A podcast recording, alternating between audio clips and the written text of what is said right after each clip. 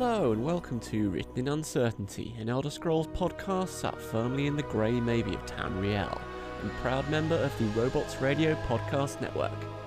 My name is Aramithius, and this week we're looking at Volume 8 of The Truth in Sequence, which talks about the destruction of Mournhold and the banishing of Mehrunes Dagon from Tamriel. If you want to have an alternative account of this, there is a historical fiction telling in the 2920 series of books, by the way. So, just to get something that's a bit less theologically loaded and I don't know, maybe just as fictional in terms of how this is actually played out on Tamriel, but just an alternative perspective for now. But anyway, shall we get to the text?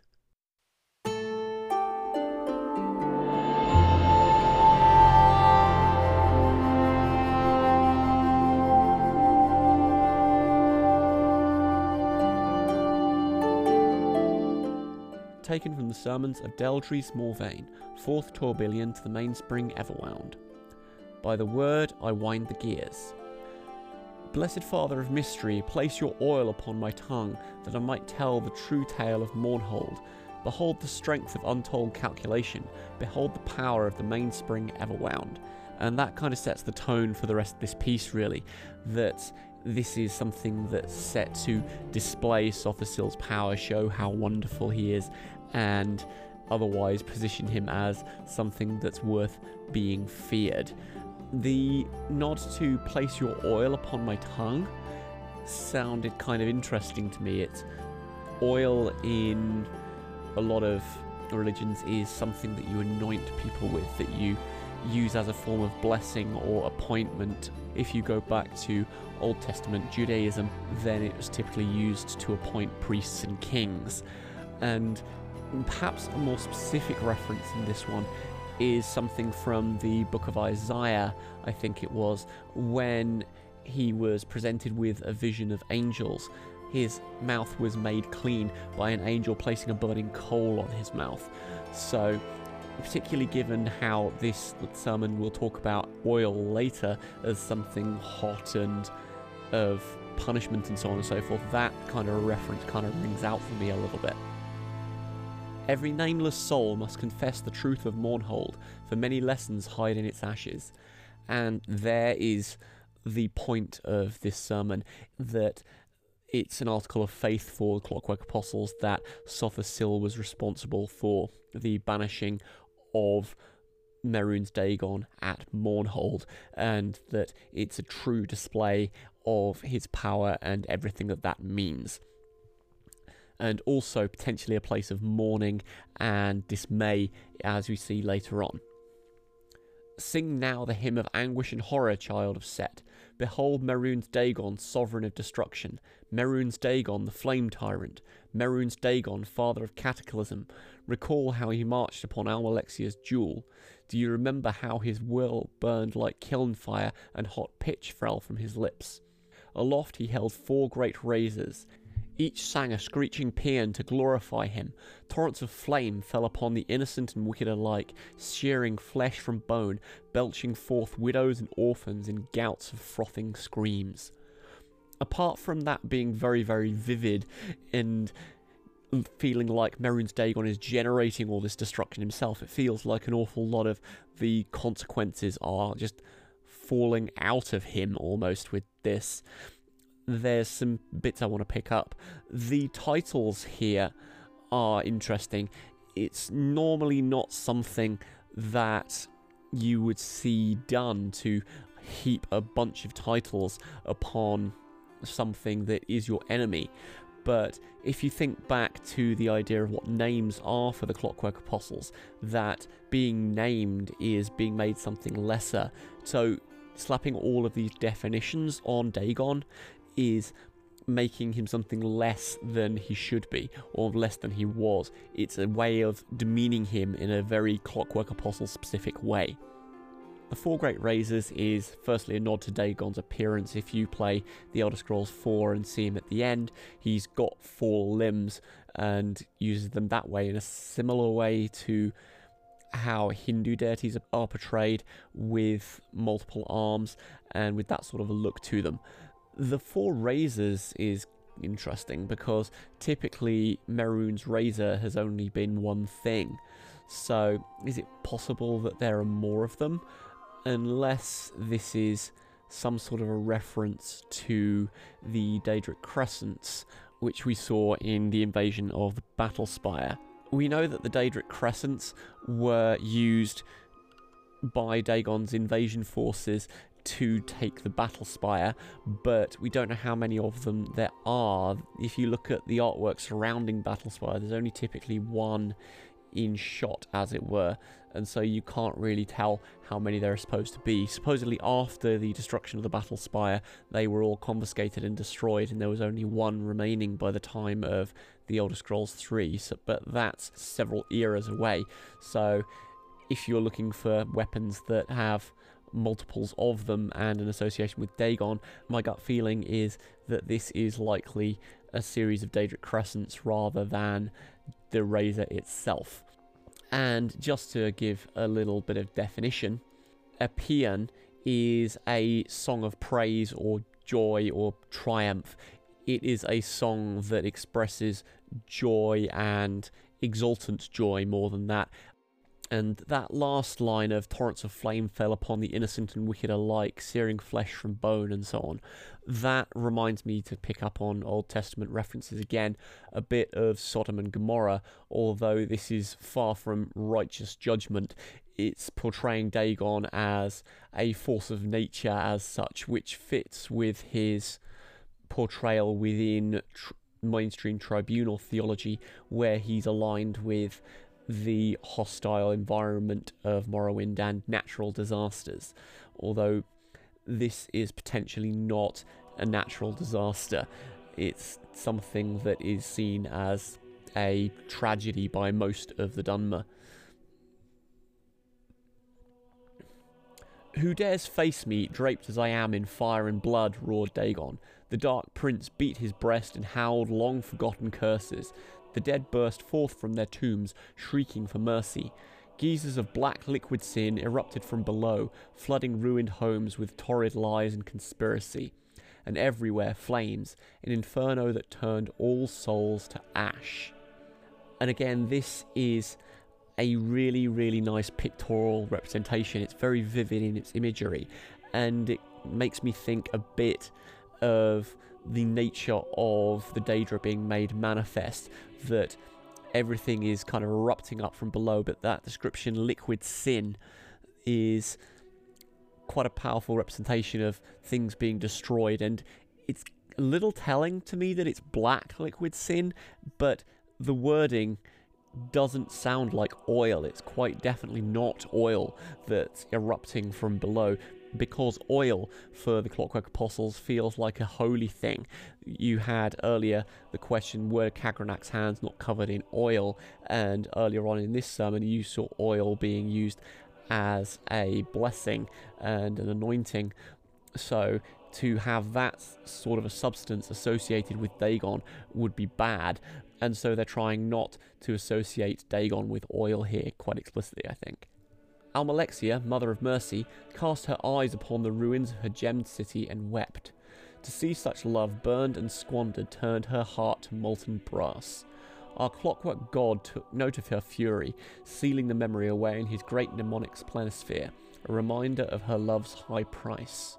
And that idea of sealing a memory away is interesting.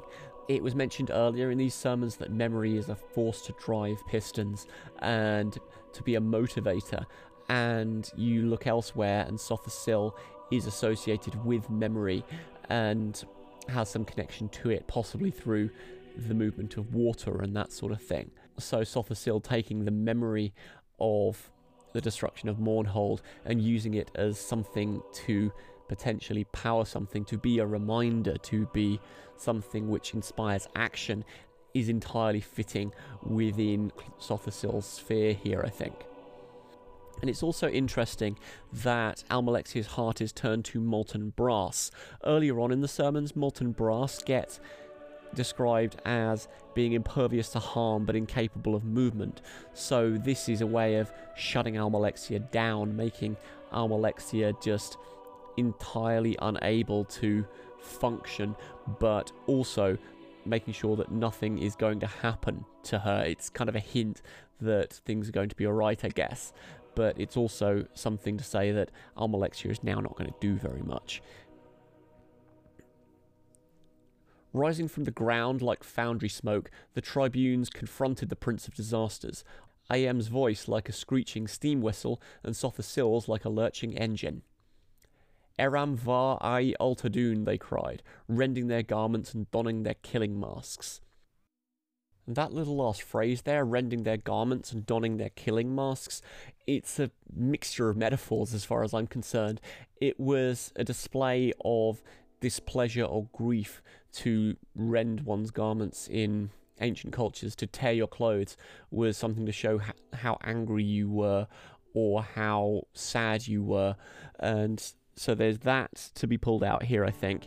And donning their killing masks, it feels almost like a transformation into some sort of superhero that it's, yeah, they're putting their game faces on now and assuming the form where they're going to get stuff done. The Ehlnofex, I am not sure about, if I'm honest. Um, Eram Var I Altadun.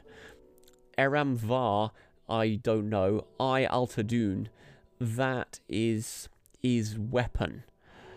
But and get so given the context of that, saying rending their garments and donning their killing masks, it could be something like our grief is a weapon, but I don't know for sure. That's just my speculation, and I can't find a source that actually gives a full translation of that. But that sort of a cry would fit in this sort of a space. Ayem drew her bright Hopesfire and skipped over the flames like a river stone. With a mighty scream, she plunged the blade deep into Dagon's breast and turned it like a jailer's key. Scorching blood spewed out from the wound, scalding her hands and face. As she fell, the divine metronome chiseled a thought rune of infinite angles. Do you remember how the veins of tin, copper, and orichalc erupted from the depths to break our mother's fall? Through his will alone, mighty Seht wound the veins into god bronze whips and lashed the prince pitilessly. Dagon hissed and tumbled backward. His otherworldly flesh fell like chaff before the scythe. Alas, a sarmisanye, a samisonisasum ghoul thing emerged from every chunk. I think I got that pronunciation right, but I honestly have no idea what that last word means.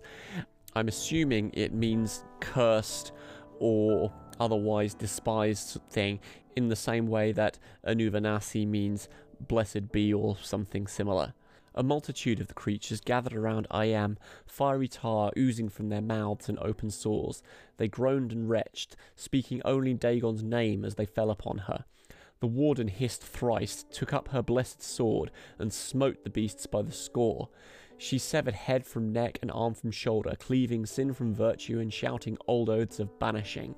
Do you remember how the beasts fell to her on that red day? And that repeated assertion of, do you remember how they fell? And do you remember how the veins of tin, copper, and orichalc erupted and all that stuff? This is meant to be a familiar story to the reader.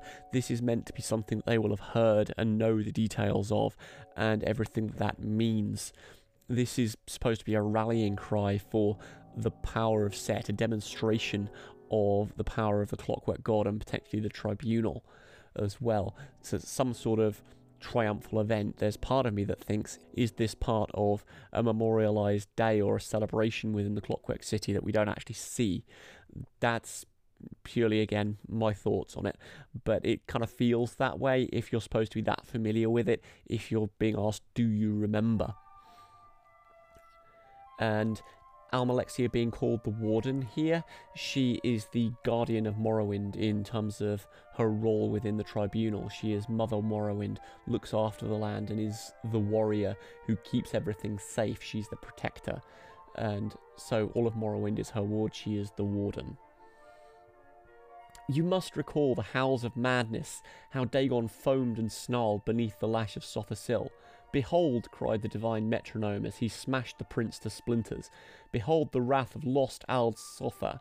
No death at my hands, false son of a false father. Kaya pad home vai altadun. Again, I'm not entirely sure of the Ehlnofex here. It's something about Padomay, so it may be some sort of reiteration of the false son of a false father thing.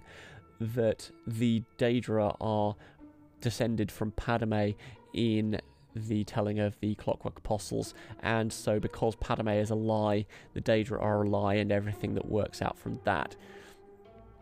And if we remember, Alta Dune is weapon, so we're potentially seeing something like Spawn of Padomay taste the weapon, or something like that. I honestly don't know. And the Wrath of Lost Ald Sotha, if you remember, Mehrunes Dagon is the one who destroyed Ald Sotha and Sotha home. So, again, much like Sotha took the memory of Almalexia's loss of Mournhold and sealed it away to be a driving force and a reminder. Sotha is using his memory of Ald Sotha to be a reminder and a driving force for what he's doing. Even then, at the end, the Prince of Destruction did not relent. With the last of his four great arms, Dagon dragged the last of his four great razors across the watchmaker's jaw. Tasting the blood on his tongue, the father of mysteries whispered a final chrononymic death word, and Dagon exploded throughout all time. I don't know what that death is supposed to represent necessarily because Daedra can't be killed, they can only be banished. But because it's talking about mimics and it's a single word, there's part of me that thinks this is potentially another allusion to Battlespire, where we have to find Dagon's protonymic in order to get out, and we have to use Dagon's true name as a way to get out. So, in contrast to all the titles that got talked about earlier, you've got Dagon's true name being expressed here, and that's the thing that actually does him harm. The earth bones quaked and the all axle shook. From this word of sundering, truth took root. The all axle, I'm not totally sure on, but feels like it could be Mundus. And so this is something that shakes the world to its foundations. And if you think about truth, particularly in relation to how it's expressed in the words of the 36 lessons of Vivek, truth is a violent thing. So Sotha is taking reality and imposing his truth on it here. He's saying that Dagon will not be here, and so Dagon is not here. That's the truth that's being talked about here. Mehrunes' ruin slithered between the cracks of Nirn and Oblivion, shrieking curses like a petulant child. The mainspring Everwound tightened his brass wrought fist and slammed the gap shut. Another small step towards Tamriel Final, a Nuva-Nasi. So ends the true account of Mournhold's fall. Remember this tale always by the word, I wind the gears. And that is the Truth and Sequence Volume 8. It's rather short, this one, because it's mostly just description and not an awful lot else to be pulled out of it. There's references and callbacks to previous events in some ways, but in some ways you're kind of expected to know this in the hearing of it and just know that it's an expression of Sotha power and so on. The shutting of the cracks between Nirn and Oblivion is possibly a reference to set enforcing the Cold Harbor Compact, where several Daedric princes, including Mehrunes Dagon, agreed not to manifest on Nirn. This destruction of Mournhold here is an explicit breaking of that compact. So, in sealing shut the gaps and so on, Sotha is reinforcing the terms of the Cold Harbour Compact, and so making it all the more sure that other Daedric princes do not manifest on Mundus. It's a demonstration that the Cold Harbour Compact can be enforced and so the other Daedric princes had better not manifest on Nirn in the same way. And that's about it for this week on the eighth volume of the Truth and Sequence. Next week, we are looking at volume 9, which talks about Sotha attitude to craft and work and the, basically the attitude to mortality in some ways, I guess. Thanks ever so much for listening, and until then, this podcast remains a letter written in uncertainty. You've been listening to Written in Uncertainty, a podcast written and presented by Aramithius. The music for this podcast has been kindly provided by Jan Glembotsky and Jeremy Saul. Check out Jan's work on SoundCloud under Songs from the Lost Land, and Jeremy's Northern Diaries is available for purchase and on YouTube. Thanks for listening, and I'll see you next time.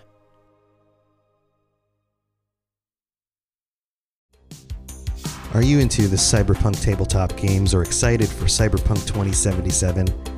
Are you looking to brush up on the lore, stay up on all the latest news, and talk about the game when it comes out? Check out the Cyberpunk Lorecast, a show from Robots Radio with me, your host, Robots. We'll go over all the details you need to know about the world, characters, and story of Cyberpunk. Available on iTunes, Spotify, Google Play, and anywhere else you get your podcasts. Rated M for mature. Because we don't believe in scripted advertisements, we're going to do this raw. I'm regretting this decision. No, you're not. This is the DL Weekly Gaming News. There's nothing to regret here because it's your source for everything in the gaming world. Every week, we bring it to you unscripted, unfiltered. That's why it's rated M for mature, right, Brenna? Among many, many other reasons. I am one of your hosts, Jameson. And as he already said, I am Brenna, the other glorious part to this quality podcast. You can find us every week wherever you listen to your podcasts at DL Gaming News. And you can also find us on Instagram and Twitter if you want some gaming news in your social media feed every day at DL Gaming News. And uh, you can find us individually if you really, really, truly want to see our faces. I am at DL underscore Mother Goose. And I'm at DL Jameson. And this was an advertisement. Go fuck yourselves. The definition of a cryptid is an animal that has been claimed to exist but never proven to exist. As we binged our favorite Netflix series and slayed our toughest bosses in a video game, we began to wonder about these creatures that appeared and stoked our imagination. What was the inspiration for the Demogorgon, or the Dementor? Well, my name is Dave, and with my co host Austin, we bring you the Cryptic